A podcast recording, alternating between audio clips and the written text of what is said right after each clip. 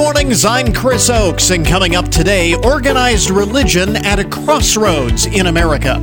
As a growing number of people say they feel disconnected from the dogmatic practices of faith. Why one Jewish rabbi says this challenge should actually be seen as an opportunity. Also, this morning, opposite reaction from opposite sides of the political aisle to the latest indictment of Donald Trump. But one thing everyone agrees on is that this case will have an impact on the 2024 presidential election. We'll take a closer look. And from commencement to Father's Day, we have great gift ideas for dads and grads. This is the Good Mornings Podcast Edition for Tuesday, June 13th, 2023.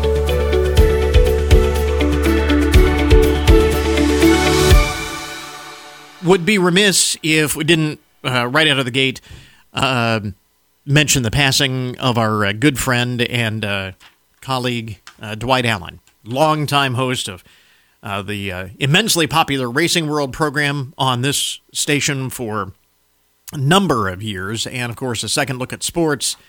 Um, just a, a wonderful human being. It, it, you would be hard pressed to find a kinder, soul than Dwight Allen, and he will definitely be missed uh, by all of us here uh, at the uh, at the uh, radio station among his uh, radio family.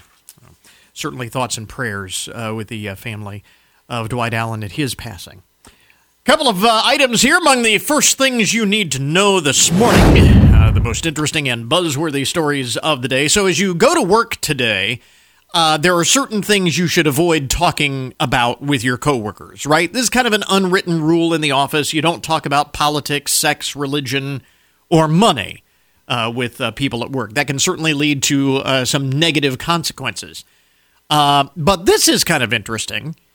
Uh, now, there is the mindset that some of these subjects do not necessarily have to be totally off limits if everyone involved in the conversation uh, are both enthusiastically consenting and actively participating.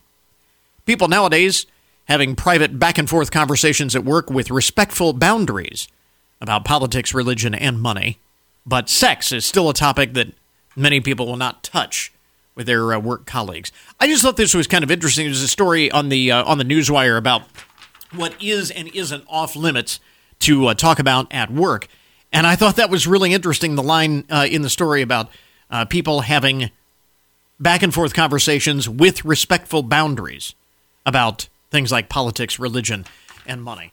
And I'm thinking, if that's true, then that's the only place on earth where there are respectful boundaries. You know, because it seems like uh, these days uh, there are no boundaries, especially when it comes to politics uh, and religion. But, uh, you know, hey, if that's works for you, then uh, have at it, I guess.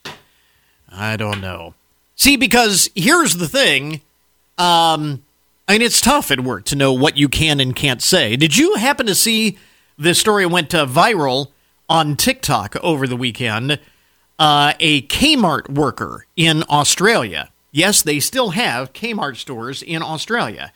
And um, it's actually, I think, that's the most successful place on earth for the Kmart chain right now. I mean, there are only like half a dozen Kmart stores in the U- in the entire United States, uh, but in Australia there are still uh, quite a few. And um, this uh, Kmart worker went viral after posting a TikTok video of himself theatrically announcing the closing time of the store. Um, Liam Gildia uh, is a part time musician from Australia uh, who has a side job, you know, to pay the bills at the local Kmart. And he was in charge of announcing that the store was going to be closing. So 10 minutes before the, uh, the closing time, he gets on the PA and uh, he decided to have a little fun, change things up a bit rather than the standard boilerplate announcement about, you know, the store closing.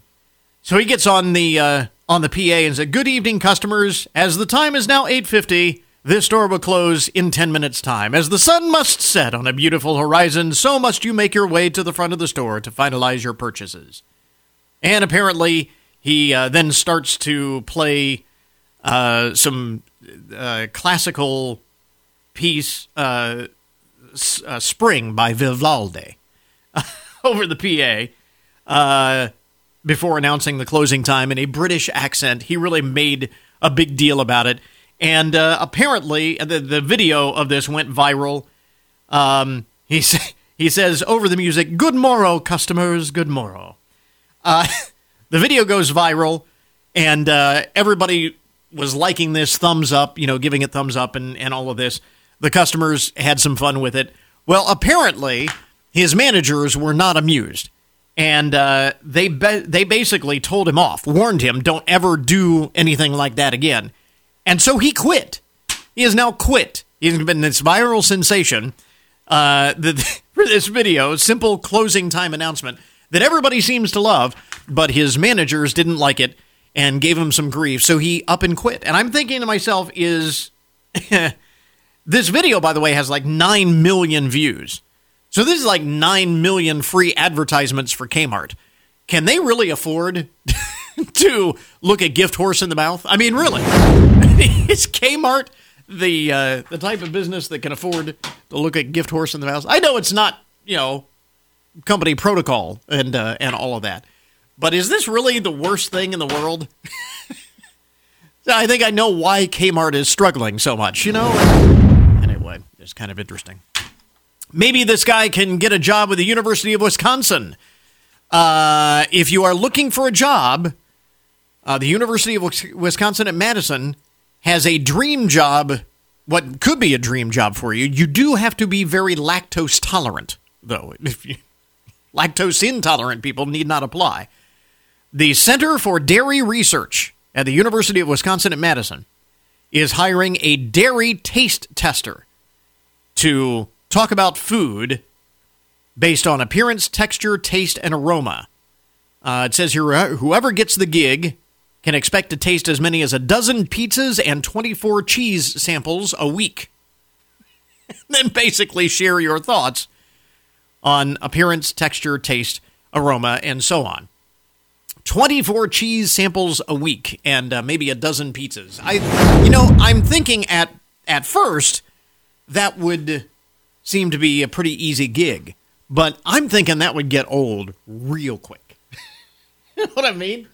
That would get old. Rick, I don't know if this is a full time permanent position or whether this is a uh, a part time job with a definite start and end date, a limited time opportunity. I have no idea, but a dairy taste tester for the Center for Dairy Research at the University of Wisconsin Madison. So that's. There you go. If you're uh, interested, I'm not sure if there's an application deadline. Assuming there's an application deadline, I don't have all of the details, but I'm guessing that you can look it up online if you Google the Center for Dairy Research at uh, UWM. You probably get all of the uh, info. Uh, let's see what else is going on in the world. Very important stuff to know right out of the gate this morning. This is big news. The famous 7 Eleven Slurpee is getting a makeover. What's that, you say? Yes. Um, the the cups are specifically getting a makeover. The recipe is not changing, so the Slurpee is not changing. So you don't have to worry about that. It's not the Slurpee itself that's getting the makeover; it's the cups.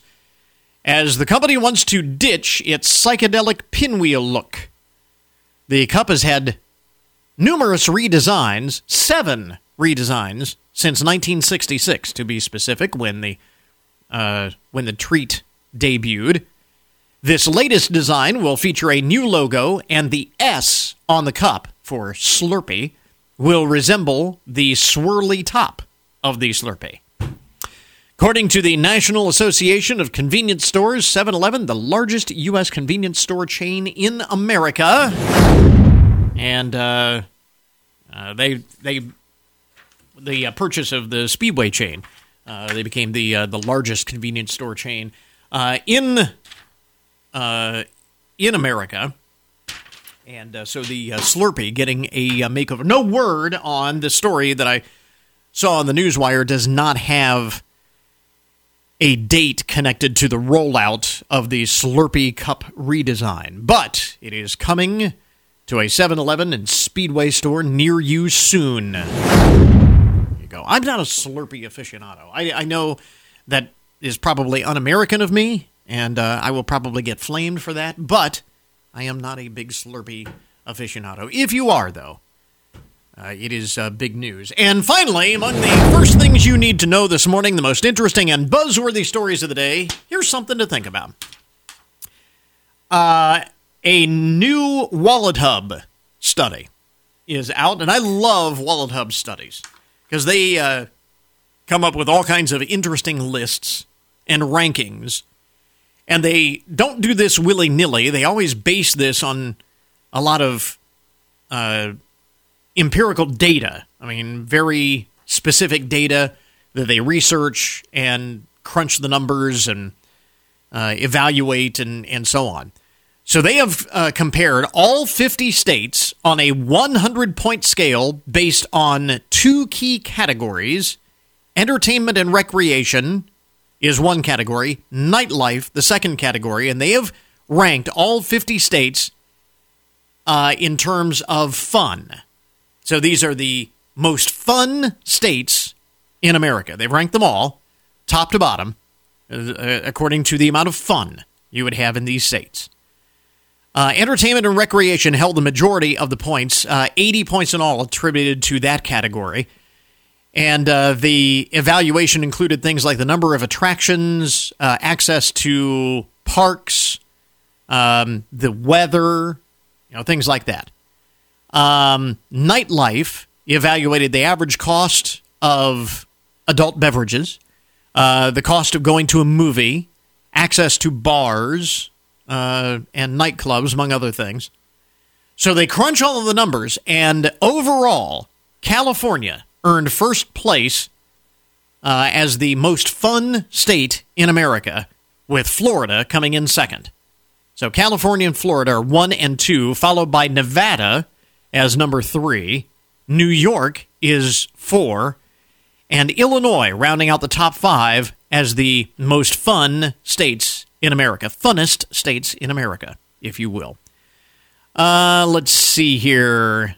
So again, you know, based on the uh, rankings, um, sun-soaked beaches, theme parks, dazzling cities, vibrant culture, some of the uh, big points for the top five. On the other hand, at the bottom of the list, Arkansas was number 46, Rhode Island number 47, Delaware was 48th, West Virginia, 49th, and at the bottom of the list, in 50th place, Mississippi.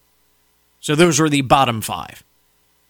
Uh, I looked it up. Ohio ranks 13th overall, so just outside of the top 10.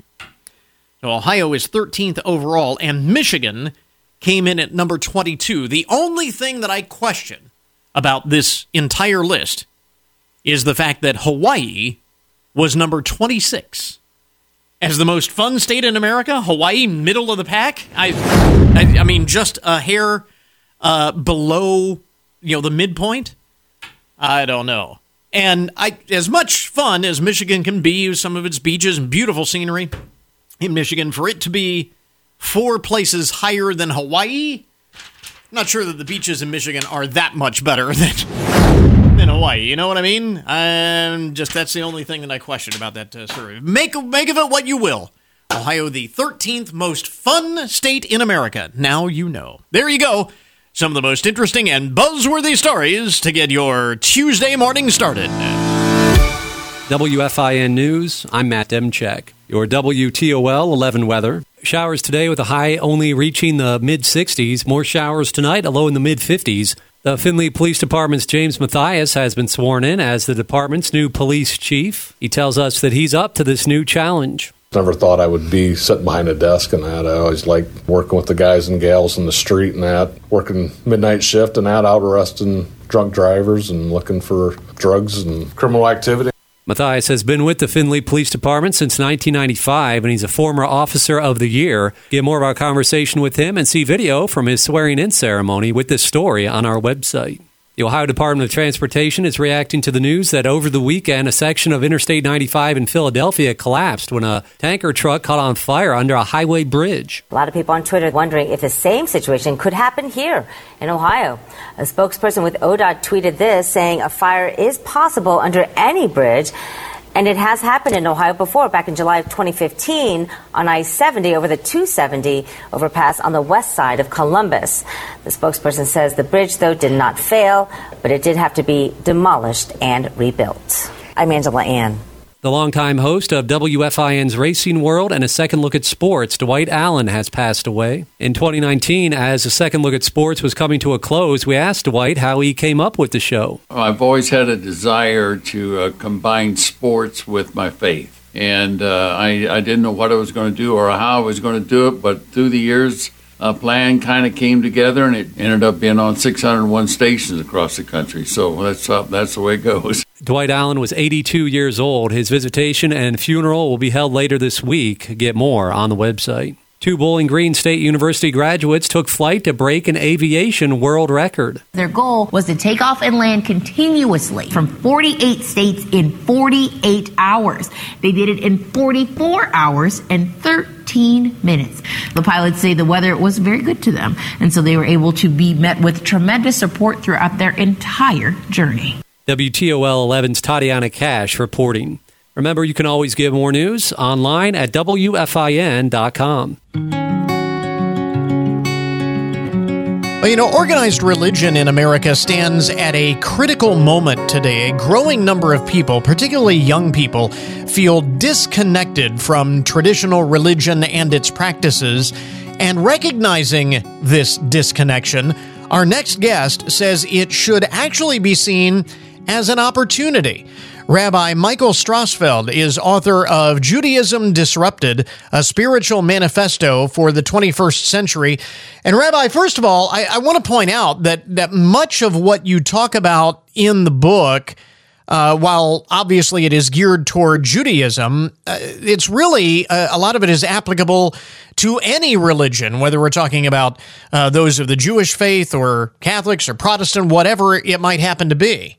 Yeah, that's absolutely true. I think religion across the board is facing challenges of, of being in the modern world, and particularly in the last couple of decades, we live in a very, very disruptive times. Hence the title of the book. Mm-hmm. Um, and I think, you know, many people are um, increasingly fewer people are affiliated with churches or synagogues or mosques. Right and um, it, it's a challenge for every for everybody. And, and, the numbers bear that out uh, in terms of uh, membership and, and attendance at churches and, and so on. What has changed? I mean, why are we seeing this growing disconnect between people and the church, any church? I think because um, people looking at religion, and uh, again, I think it's true of many religions, feel that um, the religion is very focused on rules and on uh, institutions and buildings and uh, clergy, and and doesn't feel connected to the the real issues of, in people's lives. Um, that it doesn't offer much. They, they go to service and services, and they wonder what the prayers have to do with with the things that they yeah they, they care about they struggle with uh, you will hear that quite often uh, as well. If you ask people why they don't attend church, they say, "Well, I, am I'm, I'm spiritual. I believe in God, but I I don't uh, support any one particular denomination or, or particular church." So, how do you transcend? Uh, what is seen as sort of the confines of any sort of religious dogma, if you will. Yeah, so I, I, you know, I, as you say, the book is about Judaism, but I think it's broadly applicable. And, and uh, I say in the book that Judaism isn't about be, be, its purpose isn't to be a good Jew, it's to be a good person. And what Judaism offers, I believe, is a lot of wisdom and practices to help you take the most precious gift that each of us has been given, which is our lives, and live them with purpose and meaning. And I, I think that is also true of, of other religious traditions. But I think people think that the opposite, that religion has really very little to, to offer. Um, and, and it's all about judgment and it's about rules. Yeah. Uh, and, you know, et cetera, et cetera. So, um, so I think Go ahead. No, I was going to say. So, so how do you get the the the powers that be uh, to embrace an approach that emphasizes the the spiritual rather than the liturgical aspects of worship? Right. So, one of the ways I, I do that is to take the rituals, many of the rituals in Judaism, and refashion them as awareness practices. That what they're about is to bring our attention to uh, various aspects of our lives, or perhaps it's to uh, encourage us to uh, cultivate inner qualities such as generosity or satisfaction um, through through thinking about these things, through paying attention to them, rather than oh I am saying this thing or I'm doing this thing and I'm actually not sure why why it's important to do that. Mm-hmm. So I, I, think we have to make connections between um, these practices and these teachings with the the, the issues that uh, each of us face as as uh, human beings in the ups and downs of our existence. You mentioned uh, before, and again, I think this is very, very true that a lot of people, again, particularly young people, but not exclusively young people, but uh, you you hear this particularly with uh, with younger people, younger generations, that uh, organized religion feels like it's all about guilt and obligation and that kind of thing. What is the key to opening those eyes to see? uh, to help them see the way religion can enhance one's life rather than just feeling like it is all about the rules and the regulations and the guilt and so on. Well, that's that's this notion of of connecting these practices, these used to be called ritual, to things that people care about. So, to, to take um, you know one uh, one example that I think um, is is, is uh, wide, could be widely appreciated is uh, observing the uh, Shabbat, observing the Sabbath, mm-hmm. which in, in, traditional Jewish life is uh, really stepping away from uh, the, the, busy work week and having a time of rest and reflection.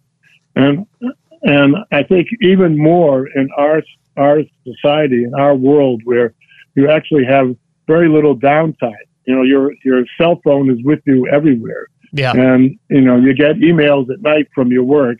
To have a time, you know, d- you know, a day during the week where you you step back from that that week of work and you you can slow down and uh, and uh, relax and reflect and and pay attention um, to to your life rather than oh I'll pay attention next week and and that next week that time never comes because yeah. you're so caught up in the busyness of life. Yeah, and I think that's an idea that whether people end up doing it or not, that is an idea that people say, "Oh, I, I get that idea." Like, yeah, that doesn't feel like strange. Why am I doing that? Mm-hmm. you know, like what does it have to do with anything? Yeah. Um, you know, so that you could see the wisdom there, and I think the more um, there are um, moments and practices like that, then people will say, "This is this is really helpful to me in in giving my life meaning and making me pay attention and and encouraging me to try and be the person I want to be, but often I'm you know too busy to to to to do that. Yeah. Um, this uh, I, I, do want to ask you about this uh, because we've seen these stories uh, in the news uh, specifically as it relates to your faith. You are particularly alarmed at the rising tide of anti-semitism in society today and perhaps even more concerning what seems to be a mainstreaming of it for lack of a better term. What do you you know, what goes through your mind when you see these stories uh, in, in, the news? Well, it's obviously very upsetting, and you know, initially it could be dismissed as oh, just you know, one incident, but mm-hmm. clearly that's that's not true. And I, I, look, I think it's part of um, the challenges that our society has and that the world has, and and partly because we are living in such disruptive times that people feel very uh, uncertain. They feel like they're not standing on solid ground anymore. Things keep feel like everything's shifting uh, beneath us, and we don't know, you know, where we what we can rely and what we can stand on. And in some ways, in the past, religion was partly that place that, that says, you know, we we have wisdom. Uh, you can rely on us. We are eternal, and people don't feel that. And in other ways, they feel very uh, disconcerted. But I, I, think you know, in the in my book, I I develop eleven core principles, and the first one is that we are all created in the image of God, and if uh, and that if we hold to that principle, that means that uh, each of us is an image of God, and each of us should be treated accordingly, um, and not um, disparaged or imagined to be somehow fundamentally different mm-hmm. than everybody else. Right? To be an anti-Semite, you have to assume that Jews are fundamentally different than other people. Yeah. Um, and that, in fact, is you know a contradiction of of you know, of the beginning of Genesis and, and the Bible and, and all the traditions that hold the Bible as as holy. I, and in every religion, so I, there's no magic solution, but I think uh, we need to, you know, hold on to those really key and important principles. Um, as challenging as that can be, when you know the other person, you know, is you know very different from you and has very different opinions but there is this underlying sense of oneness um, that I think is even more critical at, our time, at these times. Yeah. Uh, it is a, really uh, thought provoking narrative on balancing tradition, uh, uh, the tradition of religion with the contemporary moment that we uh, live in today. It is called Judaism Disrupted, a spiritual manifesto for the 21st century. Rabbi Michael Strassfeld is the author. And do you have a website where folks can learn more about the book? Yes, it's uh, michaelstrassfeld.com. There's more about the book, how to order it, and some reviews, et cetera, et cetera. Encourage folks to check it out. Rabbi Michael Strassfeld, thanks very much for uh, taking the time. Best of luck with the book. We appreciate it. Thanks a lot for having me on your show. Well, it will be the big news story that everyone is talking about today. Opposite reaction from opposite sides of the aisle to the latest indictment of Donald Trump. The former president will appear in federal court in Miami today to enter a plea in the classified documents case. The one thing that everyone agrees on is that uh, it will certainly have an impact on the 2024 presidential election, even this far out. And joining us this morning is Professor Alan Sanders. He is an attorney, uh, professor emeritus of political science at St. Peter's University in New Jersey, and a former Time Magazine senior reporter. And Professor Sanders, thanks uh, very much for uh, joining us once again. I'm assuming that, that your take on this is pretty much like everyone else's from a legal standpoint uh, in reading this indictment, that there is some pretty damning stuff in here, right? Uh, yes, Chris. Good morning. Uh, absolutely. Not only is there some pretty damning stuff in there, but the evidence that's been uh, offered uh, to back up the indictment mm. is uh, quite uh, quite serious and quite damning. It's uh, evidence that has been obviously gathered from people who are close to Trump and or who work for Trump or right. are his allies.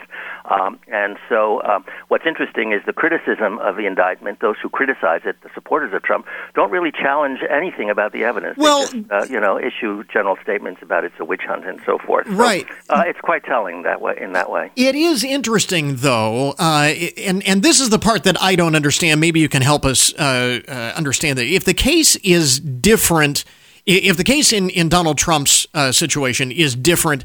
Uh, than the case of Joe Biden having classified documents that he wasn't supposed to have, Mike Pence having classified documents in his possession that he wasn't supposed to have. But the case against Trump is different because of the obstruction.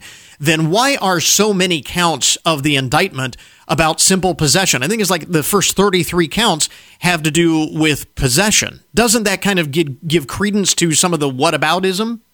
No, because uh, possession is not enough. You also have to show intent that you intended uh, to, um, you know, it's but like the same the thing case... in any crime. Any crime has to do with intent.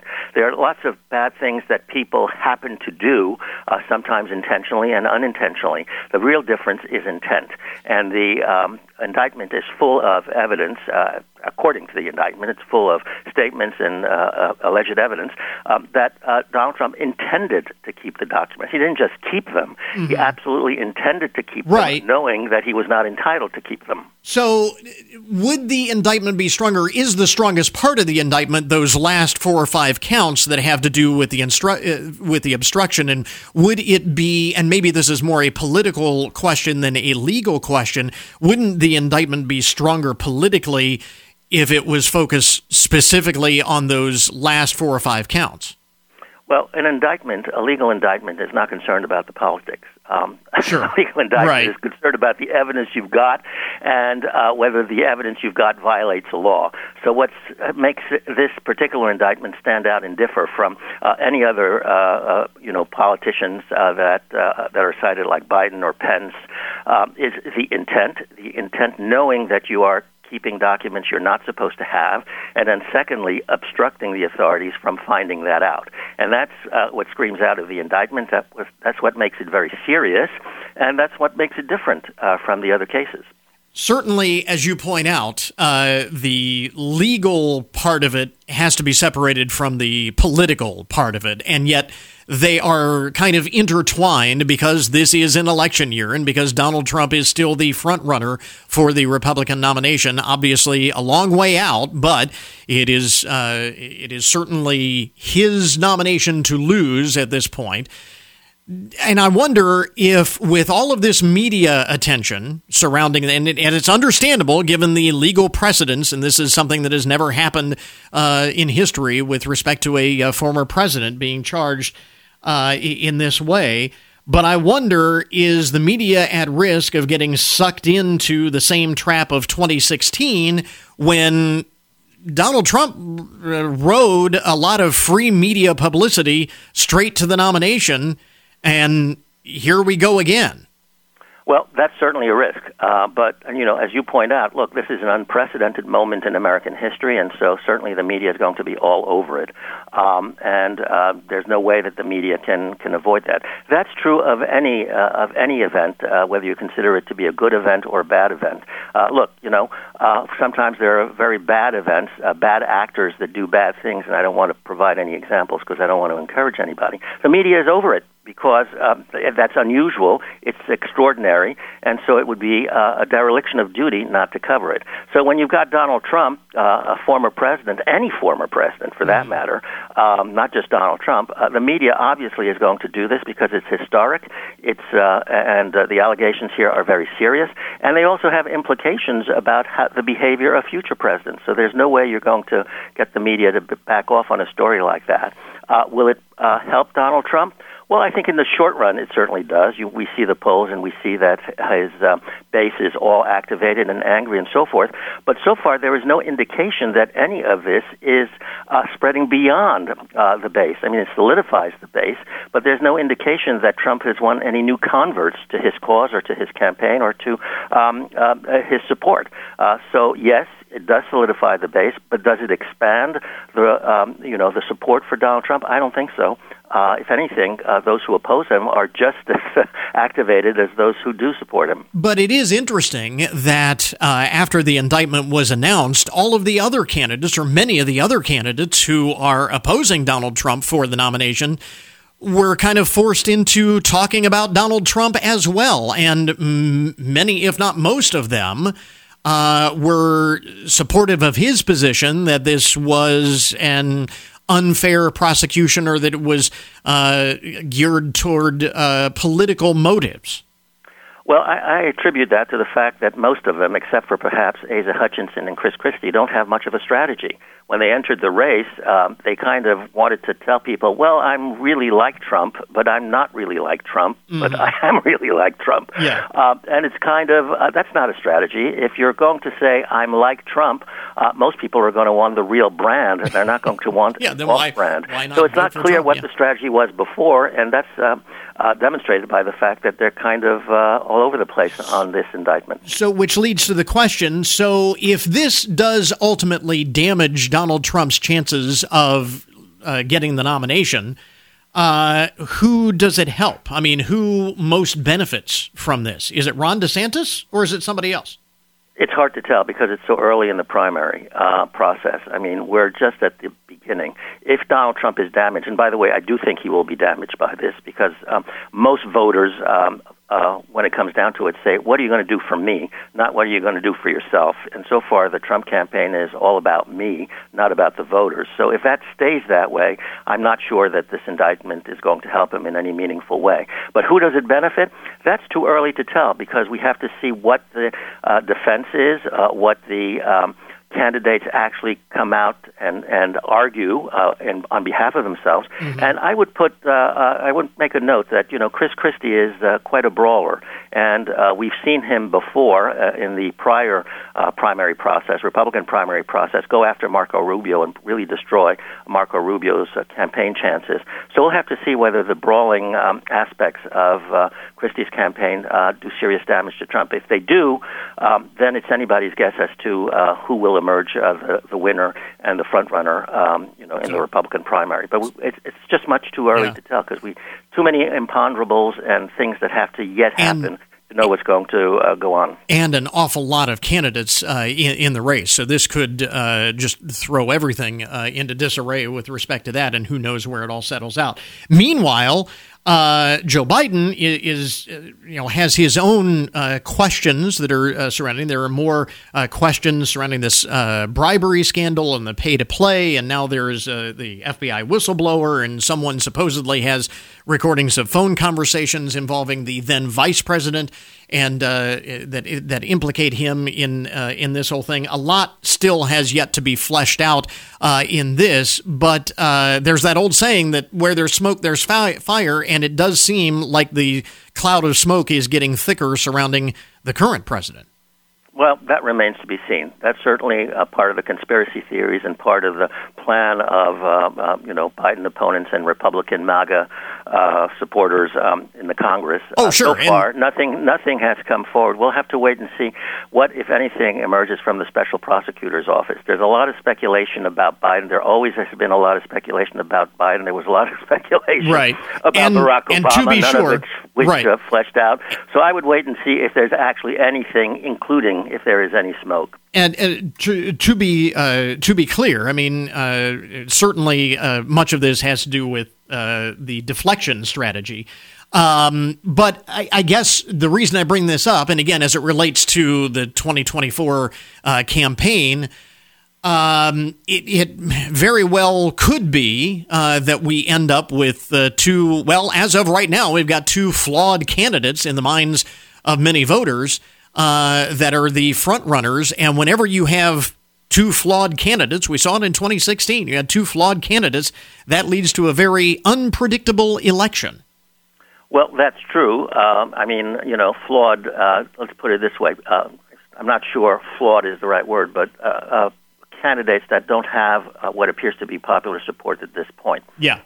Things change. Things change as you get closer to an election. The other thing I would say is I can't recall a single election uh, that I have followed in which people uh, didn't find uh, flaws or uh, reservations about the candidate. You always see uh, when you ask voters, uh, do you like uh, the two-party candidates? You like the Republican candidate? You like the Democratic candidate? Yeah. And inevitably, they all both have uh, negative ratings. Uh, the point is, we've got a two-party system, and so you're left with two choices. And for many voters, um, that's not enough. They really believe they should have a better choice.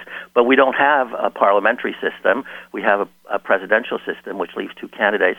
So it's not unusual for voters say they don't like either one. But at Hey. the end of the day, uh, most voters wind up for voting for one or the other. A fair point. Uh, it'll be interesting to see not only what happens today, what happens with this case involving the former president, but also how it all plays out under the shadow of presidential politics coming up on an election year. And once again, Professor Alan Sanders, uh, attorney, uh, professor emeritus of political science at St. Peter's University in New Jersey, and former Time Magazine senior reporter with us this morning to uh, break this all down. Professor, thanks very much for uh, your insight. We appreciate your view. My pre- pleasure, Chris. Have a great day. This is Good Mornings with Chris Oakes on 1330 WFIN, WFIN.com, and 95.5 FM. We interrupt this program to bring you a broken news alert. In Ecuador, mourners at the funeral of an elderly woman were startled to discover uh, that she was still alive. This is a crazy story, uh, and you hear about these things occasionally in the news, and they never cease to amaze me. Bella Montoya, age 76, was declared deceased last week following a suspected stroke. According to a news report in the BBC, Five hours into her wake on Friday of last week, relatives preparing to uh, change her clothes ahead of the burial found her gasping for air. Isn't that crazy? Ms. Montoya is now back in the hospital in intensive care, and Ecuador's health ministry has set up a committee to investigate how this crazy thing could happen. In a statement, the uh, health ministry said that the woman went into cardiorespiratory arrest, a loss of breathing and heart function, and did not respond to resuscitation attempts. So the doctor on duty declared her dead. Uh, her son was quoted by local media as saying that his mother had been admitted around 9 o'clock in the morning, and at noon, uh, the son said, Doctor came up and told me she had died. And he had no reason to doubt the doctor. No reason to doubt the doctor. Uh, Ms. Montoya was placed in a coffin for several hours until she was seen by family members trying to breathe. A video posted on social media showed her lying in the open casket and breathing heavily while several people crowded around her, as you might imagine. Paramedics uh, were then called to the scene and observed Miss Mon- Ms. Montoya before uh, moving her to a stretcher and into an ambulance. Now, it's not very often that somebody who is deceased actually recovers, but in this case, um, uh, death is not terminal, uh, apparently. So, crazy story. Speaking of people who were thought to be dead but weren't, uh, back in this country, in New Orleans, a chef that family members thought was dead actually turned out to be alive. According to local news reports, Demetrius Scott uh, showed up at his family's home on Monday afternoon as reporters were about to cover his death.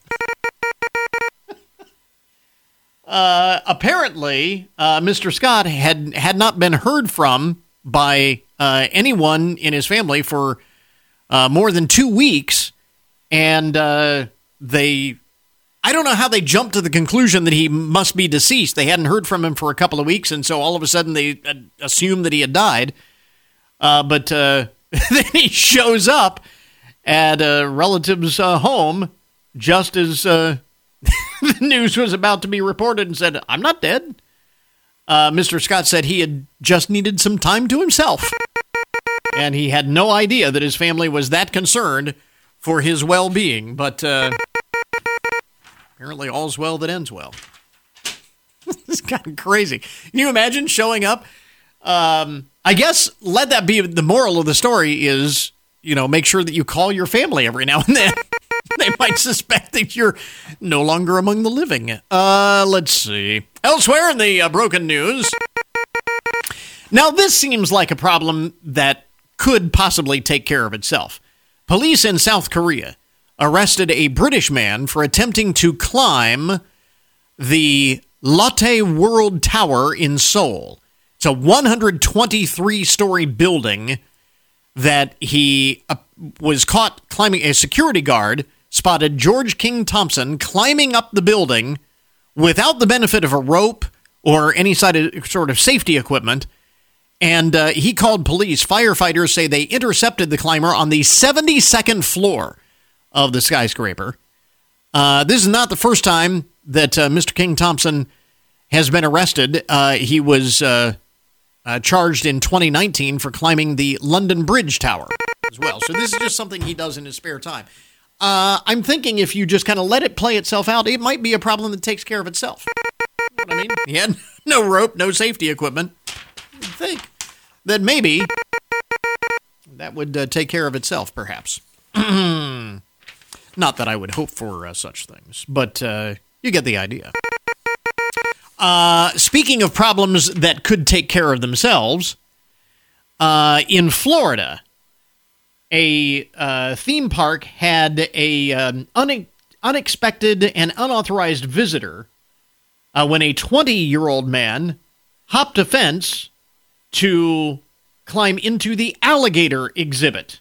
He apparently wanted to get up close with the park's resident gator to post a video on social media. That doesn't strike me as too bright.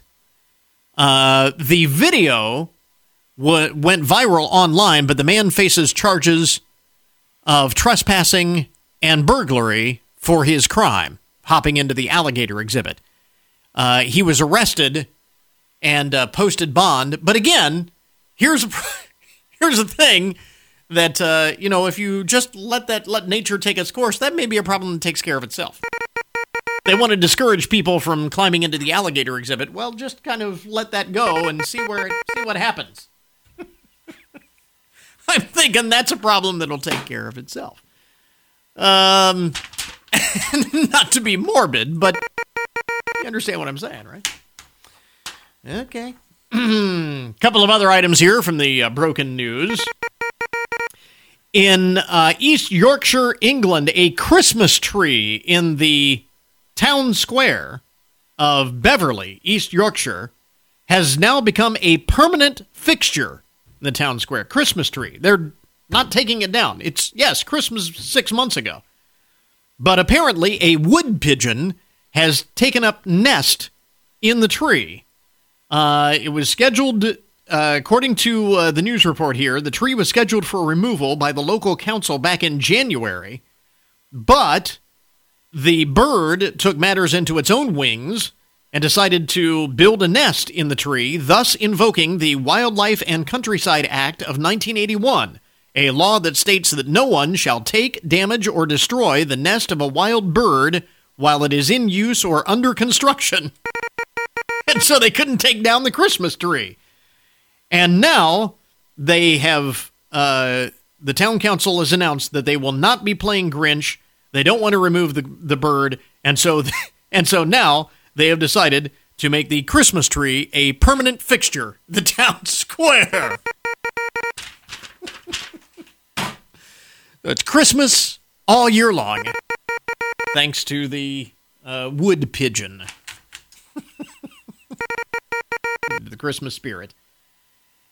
And uh, finally, another story from merry old England uh, in the uh, broken news. In a hilarious maritime escapade, three adventurous souls found themselves adrift at sea on an inflatable duck. According to news reports, three daring souls decided to embark in an aquatic adventure with an inflatable duck and a trusty companion on an inflatable kayak. However, their enthusiasm quickly deflated as they found themselves drifting further away from the safety of the shore. Despite their valiant efforts, the friend on the kayak struggled to paddle the inflatable duck back to land. Rescuers were still on their way to the scene when a man on a paddleboard ventured out to tow the inflatable duck back to the beach. So, a bystander to the rescue, the paddleboarder was able to bring the duck close enough to shore for the three men to jump out and return to the beach. The inflatable was then blown back out to sea. As for the inflatable duck, it was retrieved by the Royal National Lifeboat Institution, um, who dubbed the inflatable Quackers and joked it was their new apprentice crew member. Can you imagine radioing an SOS from an inflatable duck. Uh, there you go. Uh, that is uh, today's Broken News Report. An update on the odd and unusual side of the headlines. We now return you to your regularly scheduled programming. When you're behind the wheel, it's okay to rock out to your music, but it's not okay to interact with your phone screen and electronic devices while driving.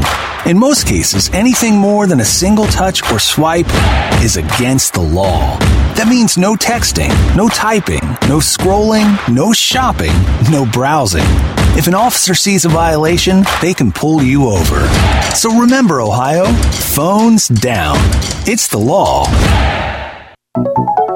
Time now for your daily download the numbers behind the news and the statistics that shape our lives. This is more evidence that young people today have a very different uh, outlook on dating and relationships and openness and honesty, maybe than generations prior did. A, a new survey uh, reach they asked uh, they asked people different age groups how likely they are to fess up about previous indiscretions in relationships with their current significant other. All right. Uh, how likely are you to fess up about your scandalous romantic history uh, with somebody that you are dating now? And I think many, especially of us uh, older, think, well, why would I open up that can of worms? but young people, uh, researchers found that 82% of those between the ages of 18 to 24 were willing to come clean about having cheated on a previous partner. 82% said that they would be open and honest about that with a current date as early as the first date, which, wow, that's, that's very open.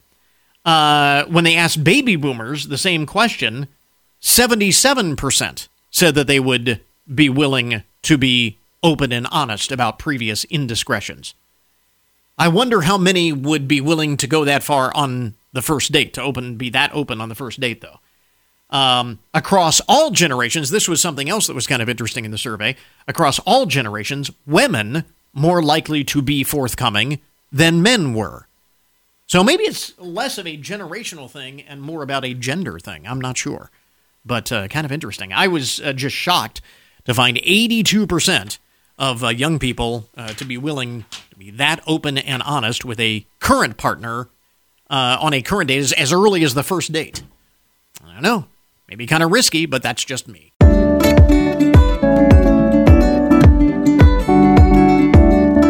Well, of course, we're in the middle of uh, graduation season and also Father's Day kind of converging as it always does every year. So, joining us this morning is lifestyle expert Joanne Butler with uh, some cool gifts for all of those guys uh, in your life, dads and grads. Joanne, thanks very much, first of all, for joining us this morning. What do you have for us here? Thanks for having me, Chris. Well, let's start with some skincare goodies, a little grooming for the guys. Um, first off, the iconic Old Spice. Uh, they have this gentleman's blend exfoliating body wash that guys are just loving. Covers all your bases, feel good, look good, and smell good. And it has this rich, creamy lather that just does double duty to exfoliate and hydrate your skin at the same time, 24 hours. And of course, it smells amazing. It comes in two scents, a Himalayan sea salt and glacier water, and a brown sugar and cocoa butter. And both of these are actually endorsed by the Skin Health Alliance, which is a global group of derms and scientists. So you know it's good stuff for your skin, you know. And even better, Chris, it's just seven ninety nine. So there's that. And then up next, an amazing shave cream from Eos, which is an amazing skincare brand I love. Um, their Ultra Protect, which is a great shave cream what's special about it is that most traditional ones are foamy and airy and messy, and they don't really have the moisturizing ingredients the skin needs. But this one is really buttery and creamy, and it's just like a cushion on skin, and it protects from you know the irritations and ingrown shaving. So you just get a nice, slow, smooth, comfortable shave made with oatmeal and shea butter and aloe. Um, so you're getting you know 24 hours of moisture here too. Good for the most sensitive skin and it comes in two scents, a blue surf and fresh woods, and also a fragrance free. And this is just five ninety seven at drugstores. um, like you know Walmart, Target, Amazon. Yeah. So definitely a good deal for some high-end skincare. That is awesome because, you know, again, this is the same for all of us. You look good, you feel good. Uh, that is a, Yep. uh great way to great way to start pamper the uh, the guys in your life. Uh, anything Exact- else? For sure. Yeah. Um, if your dad or grad is into reading, Tom Hanks just came out with his first ever novel inspired by his own career. Um, it's about the making of a superhero action movie. It's called The Making of Another Major Motion Picture Masterpiece. Um, it's just a funny, heartfelt, really fun read. Uh, and, you know, everybody loves Tom Hanks. And then uh, if dad or grad is into music, who isn't, right? A bunch of great new tunes um, are released just today. Some to mention uh, the Foo Fighters, a really uh, special first release without Taylor Hawkins. Um, so that's out today. Mhm. Ben Folds uh, just released something, his first since 2015. And then the UK band The Alarm. I don't know if you remember them. They were huge in the Oh, 80s. yeah. The 80s are back. Yeah. Well, uh, the frontman Mike Peters uh, wrote this while he was in the hospital fighting leukemia. So it's a really special. It's a great, great Hmm. album. Um, and there's a limited edition vinyl out too, which is really cool that you can find in certain select uh, record shops. I was going to ask. vinyl Yeah, I was going to ask if any of those were uh, available on vinyl because uh, I can. Yes, I mean, this that would be a, uh just a great gift basket for Dad. Uh, you know what I mean? For You get an album, Yep. book, uh, all of the uh, grooming stuff. Dad's all set right there. Uh, again, it, yeah. Uh, lifestyle expert Joanne Butler with us this morning. A few uh, quick ideas for dads and grads um, as we uh, get through graduation season, Father's Day, all of that. Where do we get more information, Joanne?